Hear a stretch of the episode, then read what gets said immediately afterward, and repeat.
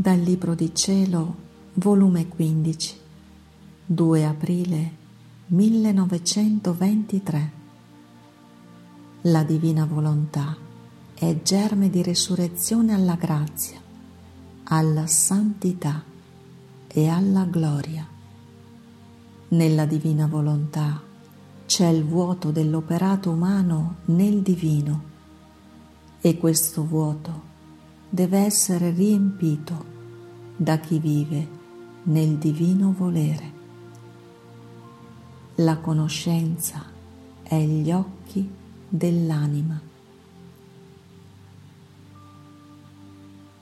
Trovandomi nel solito mio stato, il mio sempre amabile Gesù si faceva vedere tutto amabile e maestoso e come coinvolto dentro di una rete di luce. Luce mandava dai suoi occhi, luce sprigionava dalla sua bocca e ad ogni sua parola, ad ogni suo palpito, ad ogni suo moto e passo. Insomma, la sua umanità era un abisso di luce e Gesù, guardandomi, mi concatenava con questa luce, dicendomi, Figlia mia, quanta luce, quanta gloria ebbe la mia umanità nella mia risurrezione, perché nel corso della mia vita su questa terra non fece altro che racchiudere in ogni mio atto respiro, sguardo, in tutto la volontà suprema. E come la racchiudevo, così il divin volere mi preparava la gloria, la luce nella mia risurrezione e contenendo in me il mare immenso della luce della mia volontà. Non è meraviglia che se guardo, se parlo, se mi muovo, esca tanta luce da me da poter dare luce a tutti. Onde voglio incatenarti e travolgerti in questa luce per gettare in te tanti germi di resurrezione per quanti atti vai facendo nella mia volontà. Essa è la sola che fa risorgere l'anima e il corpo alla gloria. Essa è germe di resurrezione alla grazia, germe di resurrezione alla più alta e perfetta santità, germe di resurrezione alla gloria. Sicché, come l'anima emette i suoi atti nel mio volere, così va incatenando nuova luce divina, perché il mio volere di sua natura è luce e chi in esso vive ha virtù di trasmutare i pensieri, le parole, le opere e tutto ciò che fa in luce. Onde, dopo, stavo dicendo al mio dolce Gesù, prego nel tuo volere affinché la mia parola, moltiplicandosi in esso, abbia per ogni parola di ciascuna creatura, una parola di preghiera, di lode, di benedizione, d'amore, di riparazione. Vorrei che la mia voce, innalzandosi tra il cielo e la terra, assorbisse in sé tutte le voci umane per ridonarle a te in omaggio e gloria, secondo che vorresti che la creatura se ne servisse della parola. Ora, mentre ciò dicevo, il mio amabile Gesù ha messo la sua bocca vicino alla mia. E col suo alito, soffiando, assorbiva il mio alito, la mia voce il mio respiro nel suo. E mettendolo come in via nel suo volere, percorreva ciascuna parola umana e cambiava le parole, le voci, a seconda che io avevo detto e come le percorreva.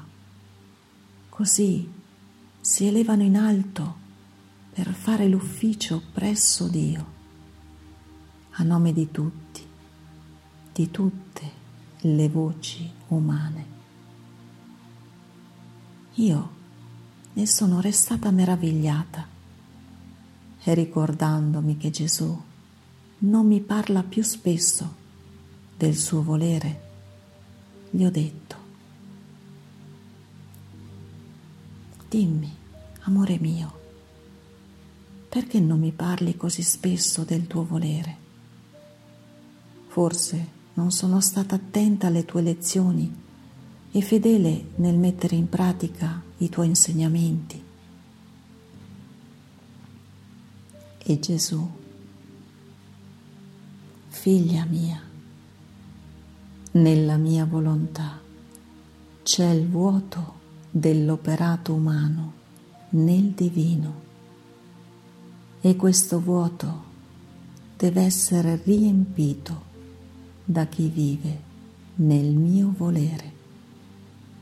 Quanto più starai attenta a vivere nel mio volere e nel farlo conoscere agli altri, tanto più subito sarà riempito questo vuoto, in modo che il mio volere vedendosi aleggiare nel suo il volere umano, come ritornando al principio donde ne uscì, si sentirà soddisfatto e vedrà compiute le sue brame sulla generazione umana, fossero pochi e anche uno solo, perché il mio volere con la sua potenza può rifarsi di tutto, anche per mezzo d'uno solo,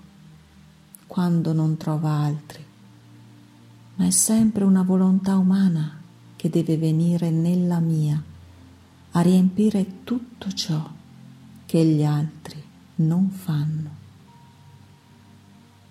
Questo mi sarà tanto accetto da squarciare i cieli per far scendere il mio volere e far conoscere il bene e i prodigi che contiene. Ogni entrata che fa in più nel mio volere mi dà la spinta a darti nuove conoscenze su di esso, a narrarti altri prodigi perché voglio che conosca il bene che fai, perché l'apprezzi e ami di possederlo. Ed io, vedendo che l'ami e l'apprezzi, te ne do il possesso. La conoscenza è gli occhi dell'anima. L'anima che non conosce è come cieca a quel bene a quelle verità.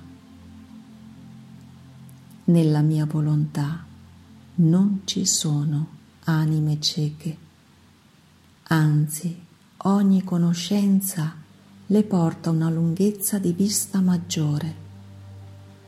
Perciò entra spesso nel mio volere, allarga i tuoi confini nella mia. Ed io, come vedrò ciò, ritornerò a dirti cose più sorprendenti della mia volontà.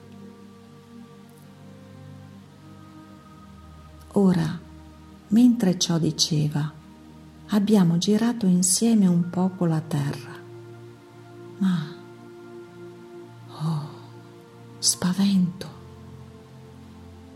Molti volevano ferire il mio amato Gesù, chi con coltelli, chi con spade, e tra questi c'erano vescovi, sacerdoti, religiosi che lo ferivano fin nel cuore,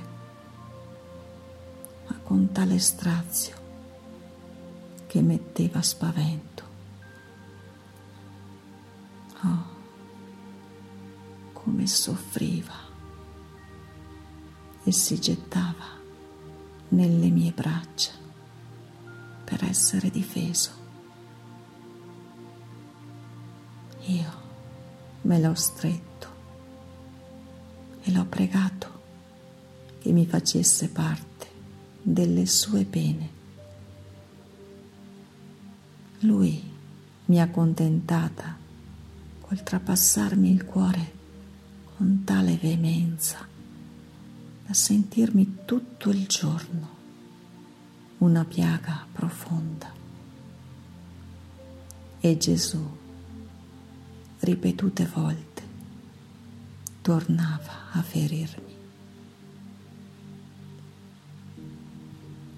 Ora, la seguente mattina, sentendo forte il dolore, il mio dolce Gesù è ritornato dicendomi, lasciami vedere il tuo cuore. e mentre lo guardava mi ha detto, vuoi che ti risani per alleviarti il dolore che soffri? Ed io, mio sommo bene, perché vuoi sanarmi? Non sono io degna di soffrire per te. Il tuo cuore è tutto ferito e il mio a confronto del tuo. Oh, com'è scarso il mio patire. Piuttosto, se a te piace, dammi più pene. E lui, stringendomi tutta a sé, ha continuato a trapassarmi il cuore con più dolore e mi ha lasciata. Sia tutto a gloria sua